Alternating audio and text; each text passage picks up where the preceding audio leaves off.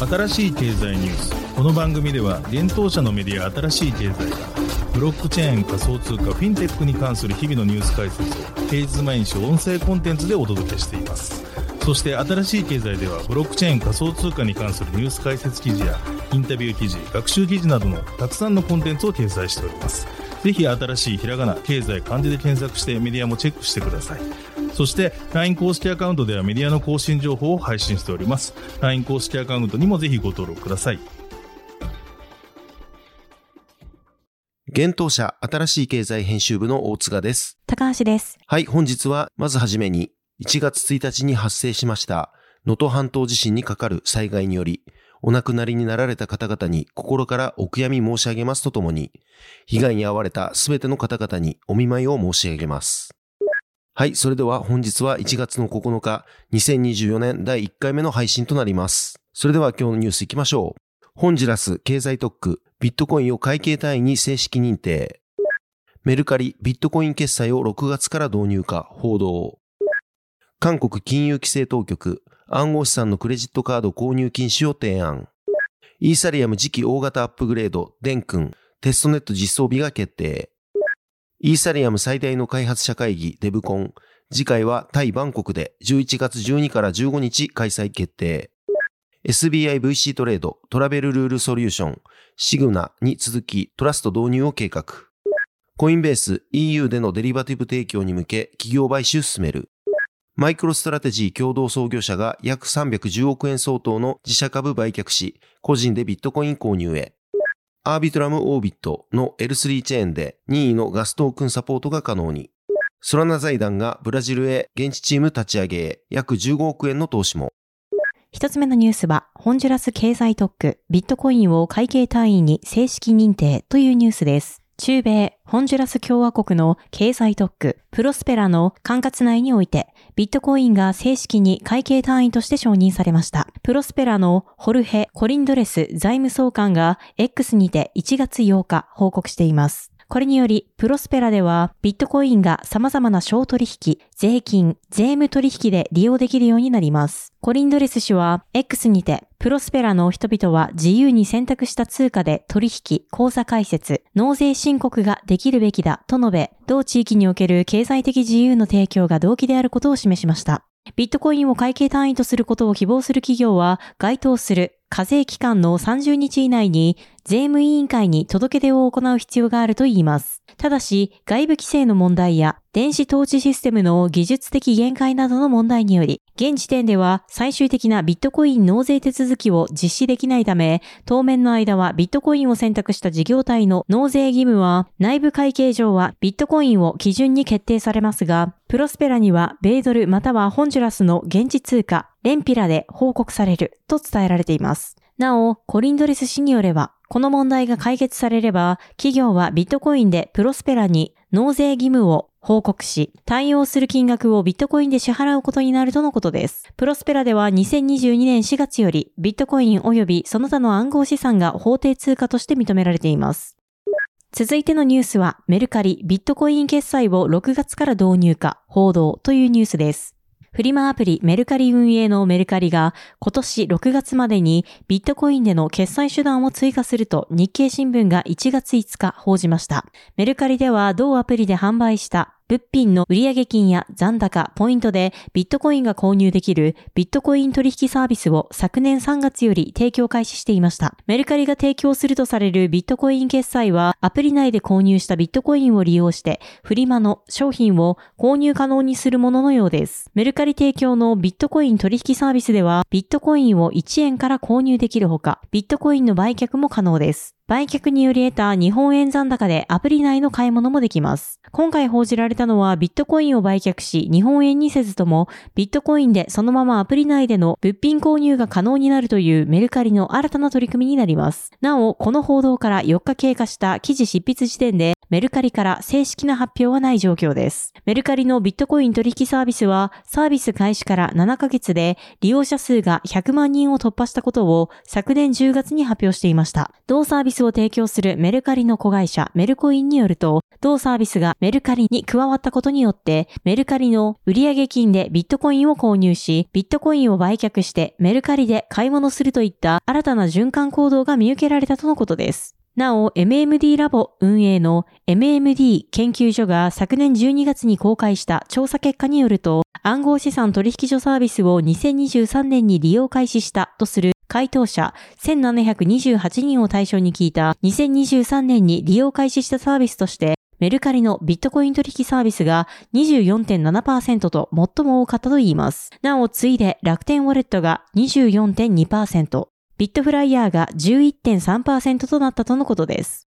続いてのニュースは、韓国金融規制当局、暗号資産のクレジットカード購入禁止を提案というニュースです。韓国の金融規制当局である韓国金融委員会 FSC が韓国国民がクレジットカードを使用して暗号資産を購入することを事実上禁止することを目的とした予診専門金融業法施行令の改正案を1月4日公告しました。FSC はクレジットカード決済禁止を提案した理由を暗号資産トレーダーが海外の暗号資産取引所で暗号資産を購入することを制限するためとしました。なお、FSC は国内資金の不正海外流出、マネーロンダリング及び投機、社交行為の助長などに対する憂慮により、今回の改定案を提案したとしています。FSC は同改正案についての国民の意見を2024年2月13日まで受け付ける予定です。FSC は昨年7月、2024年1月以降に同国の会計規則の一環として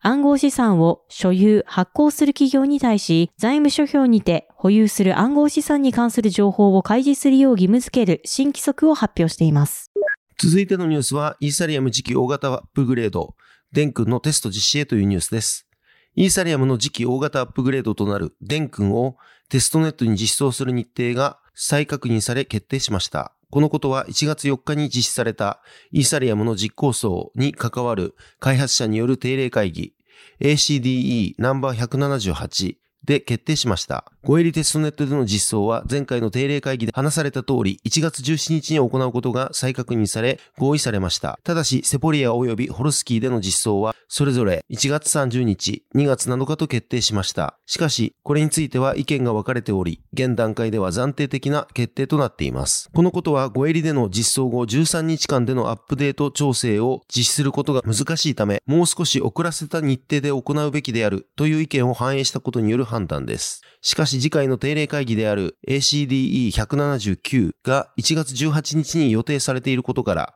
ご入りで問題が発生した場合には予定を再調整できるため、1月30日及び2月7日で暫定的な決定に至りました。今回の会議ではこの他にも、デン君の次に実施する大型アップグレードについての大まかな議論が行われました。次期アップグレードはプラハアップグレードとエレクトラアップグレードを合わせたペクトラアップグレードと命名されています。このペクトラアップグレードでは、ノードオペレーターが保存する必要があった大量のステートデータを削減することを可能にするデータ構造であるバークルツリーの採用を目指し注力することに全員が同意しています。具体的には、バークルツリー実装のみを優先させる意見と、同時にいくつかの小さな変更を行う意見とで対立が見られましたが、どちらもバークルツリーの実装を行うことには同意しています。このアップグレードは容易なものでなく、もし実際に次期アップグレードがバークルツリーの実装を行うものになれば、1年から2年の間は新機能がイーサリアムに実施されないことも考えられるということです。続いてのニュースは、デブコン7は11月12日よりバンコクで開催が決定というニュースです。イーサリアムの開発者カンファレンス、デブコンの次回の開催地及び開催日程が決定しました。イーサリアム財団が1月3日に発表しました。第7回目となる次回のデブコン7は、2024年11月12日から15日までの期間、タイのバンコクにて開催されるということです。デブコンは、イーサリアムファウンデーションが主催するイーサリアムコミュニティでは最大となる開発者向けのカンファレンスです。2014年から19年まで毎年開催されていましたが、前回のデブコン6は新型コロナウイルス感染症の影響で3年間開催できず、昨年2022年10月に開催されました。次回デブコン7についても1年空けての開催決定が2023年3月に発表されていました。なお、その際に次回は東南アジアで開催することが前もって知らされていました。イーサリアムファウンデーションが次回の開催場所を東南アジアにしたこと、そして開催延期をしたのは、同地区のイーサリアムコミュニティが成長中の段階である判断がされたからでした。今回の発表で EF は、開催地をバンコクにしたこの決定の主な理由の一つは、地域のイーサリアムコミュニティに対するデブコンの影響力を高めたいという私たちの願いでした。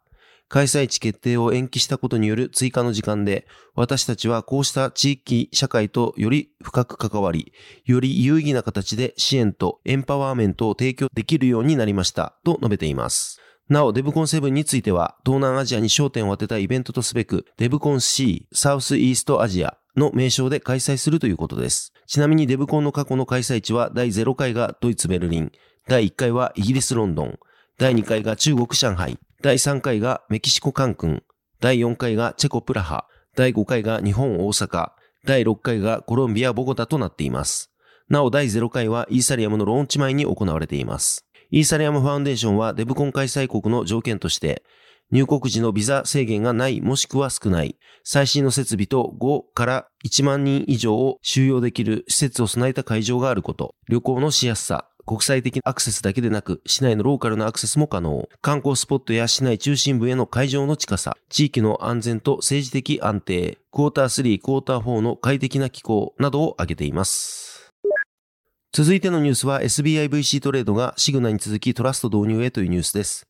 国内暗号資産取引所 SBIVC トレードが現在利用しているトラベルルールソリューションシグナムハブに加えトラストを導入する計画のようです。SBI VC トレード代表取締役社長である近藤智彦氏が1月1日に X2 で明らかにしました。近藤氏によるとこの計画は2024年前半に実施する主な取り組みの一つとして紹介されており、他にも銘柄追加や UI 改善、暗号資産信託、大阪・関西万博向けサービス開始についても触れられています。なおトラベルルールとは、利用者の依頼を受けて暗号資産の送付を行う暗号資産交換業者は、送付依頼人と受取人に関する一定の事項を、送付先となる受取人側の暗号資産交換業者に通知しなければならないというルールです。このルールは、ファトフがマネーロンダリング及びテロ資金供与対策についての国際基準において、各国の規制当局に対して導入を求めていたもので、日本においては昨年6月に開始しました。これにより各取引所はトラベルルール対応ソリューションを利用して暗号資産の移転関連情報の通知事項を出勤先の暗号資産交換業者へ送付することになりました。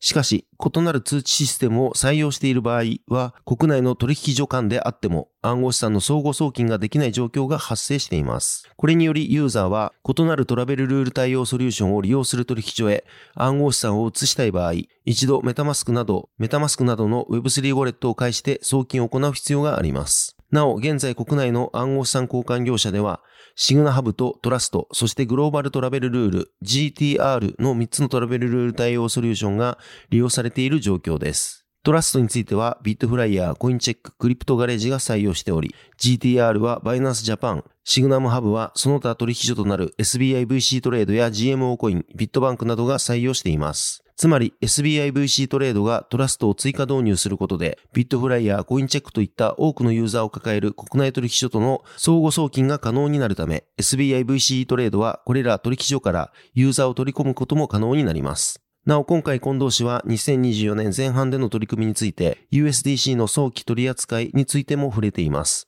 同氏によると USDC のサービス形態は SBIVC の UI 上で他の暗号資産と同様に売買入手庫が可能としたいと考えているとのことです。また USDC 対応のブロックチェーンもしっかり選定していきたいと思いますと近藤氏はコメントしています。SBIVC トレードは昨年11月 USDC の取り扱い予定を発表しています。なお日本国内でステーブルコインをなりわいとして取り扱うためには、改正資金改正法で新設された電子決済手段等取引業のライセンスを仲介者が取得することが前提となっているため、同取引所での USDC 取り扱いは同ライセンスの取得をもって行われる予定です。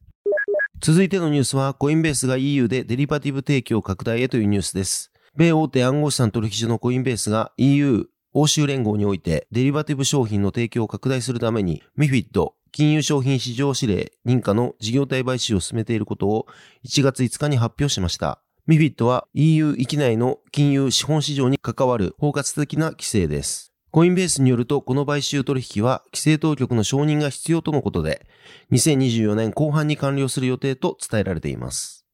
なお、買収を進めている事業体は、キプロスに本拠地を置く企業ということです。企業名は発表時点では明かされていません。コインベースは同認可を取得することで EU の顧客に対しデリバティブ商品が提供できるようになるということです。コインベースによると世界の暗号資産デリバティブ市場は世界中の暗号資産取引量の75%を占めているということで、このことはパーペチュアル、先物などの商品に対するトレーダーの強い需要を明確に示していると説明されています。コインベースは昨年10月、アイルランドをマイカの事業拠点として設置しました。なおマイカは EU の暗号資産サービスプロバイダーに向けて包括的な暗号資産市場規制を示す法案です。2024年に施行されます。現在コインベースは EU においてフランスやアイルランド、ドイツ、イタリア、オランダ、スペインなど EU 主要加盟国にて VASP 仮想資産サービスプロバイダーライセンスを取得しています。同ライセンスによりコインベースはデジタル資産の保管、デジタル資産を法定通貨で売買する、デジタル資産を他のデジタル資産と交換するといったサービスの提供が、ライセンス取得各国の小売及び機関のユーザー向けに提供可能になっています。続いてのニュースは、マイクロストラテジー共同創業者が約310億円相当の自社株売却し、個人でビットコイン購入へというニュースです。企業としてビットコインの購入を積極的に進めている米ナスダック上場企業マイクロストラテジーの共同創業者であるマイケル・セイラー氏が約2億1600万ドル、日本円にして約310億円相当になる同社株式を売却する予定です。1月2日に提出された書類にて明らかとなりました。書類によればセイラー氏はストックオプションを行使し、自社株31万5000株を売却するといいます。セイラー氏は昨年11月のマイクロストラテジーの2023年第3四半期決済説明会にて1月2日から4月25日まで毎営業日5000株を売却する計画だと話していました。また4月までにストックオプションを行使しなければ、その権利は期限切れになるとのことです。なお、セイラー氏は株式の売却益にて個人的にビットコインをさらに購入し、金融債務に対処する予定だとも述べています。なお、マイクロストラテジーは昨年12月26日時点で合計18万 9150BTC を保有しているとのこと。取得額は約58億9500万ドル、日本円にして約8329.8億円となっており、1BTC あたりの取得額は3万1168ドル、日本円にして約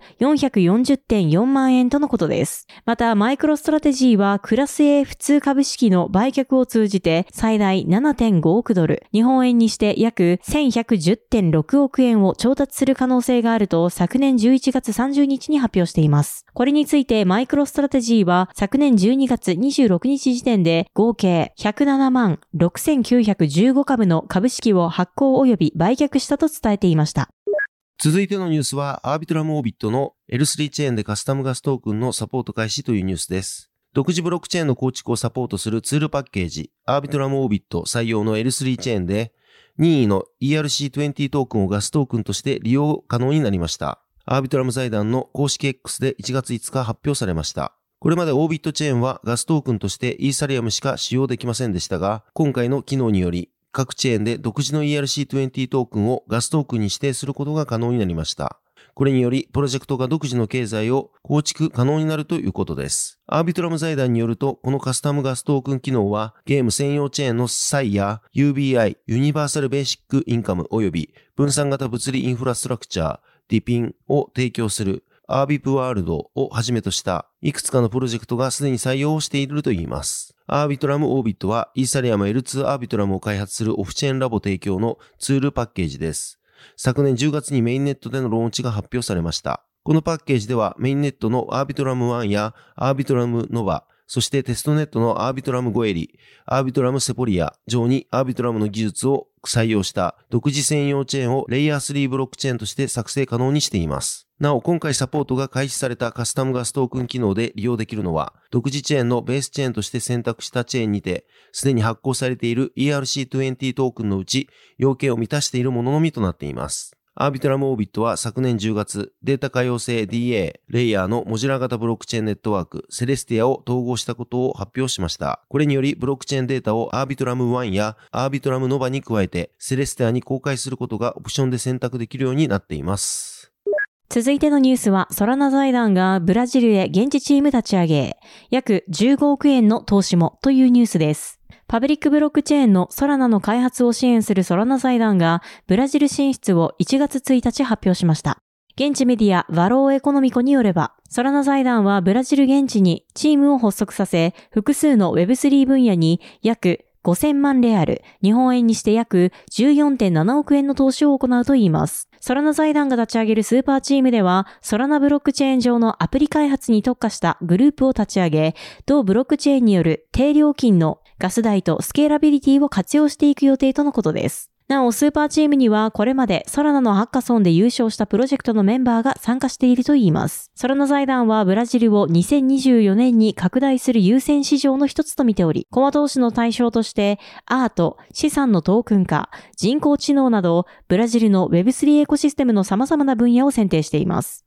ソラナのブラジルとラテンアメリカグループの責任者であるディエゴ・ディアス氏は、スーパーチームは分散型自律組織 DAO として始まったが、現在は世界の様々な地域でソラナ財団の延長として活動していると述べています。また、ディアス氏はソラナ財団によるこうした活動目的は、ソラナの成長と革新の最前線にコミュニティを置くことだと伝えています。2022年の FTX 破綻に伴い、厳しい視線を注がれていたソラナは昨年、年間で984%という驚異的な上昇を見せ、時価総額ランキングは2023年12月24日時点で4位まで浮上しました。昨年12月には、ソラナブロックチェーン対応のスマートフォン、サガの完売。ソラナブロックチェーンのファントムウォレットがビットコインネットワークに対応。パクソスがソラナブロックチェーン対応を発表などの材料が後押しとなり、同月下旬のドル建ての価格は2022年4月ぶりとなる100ドル台をつけました。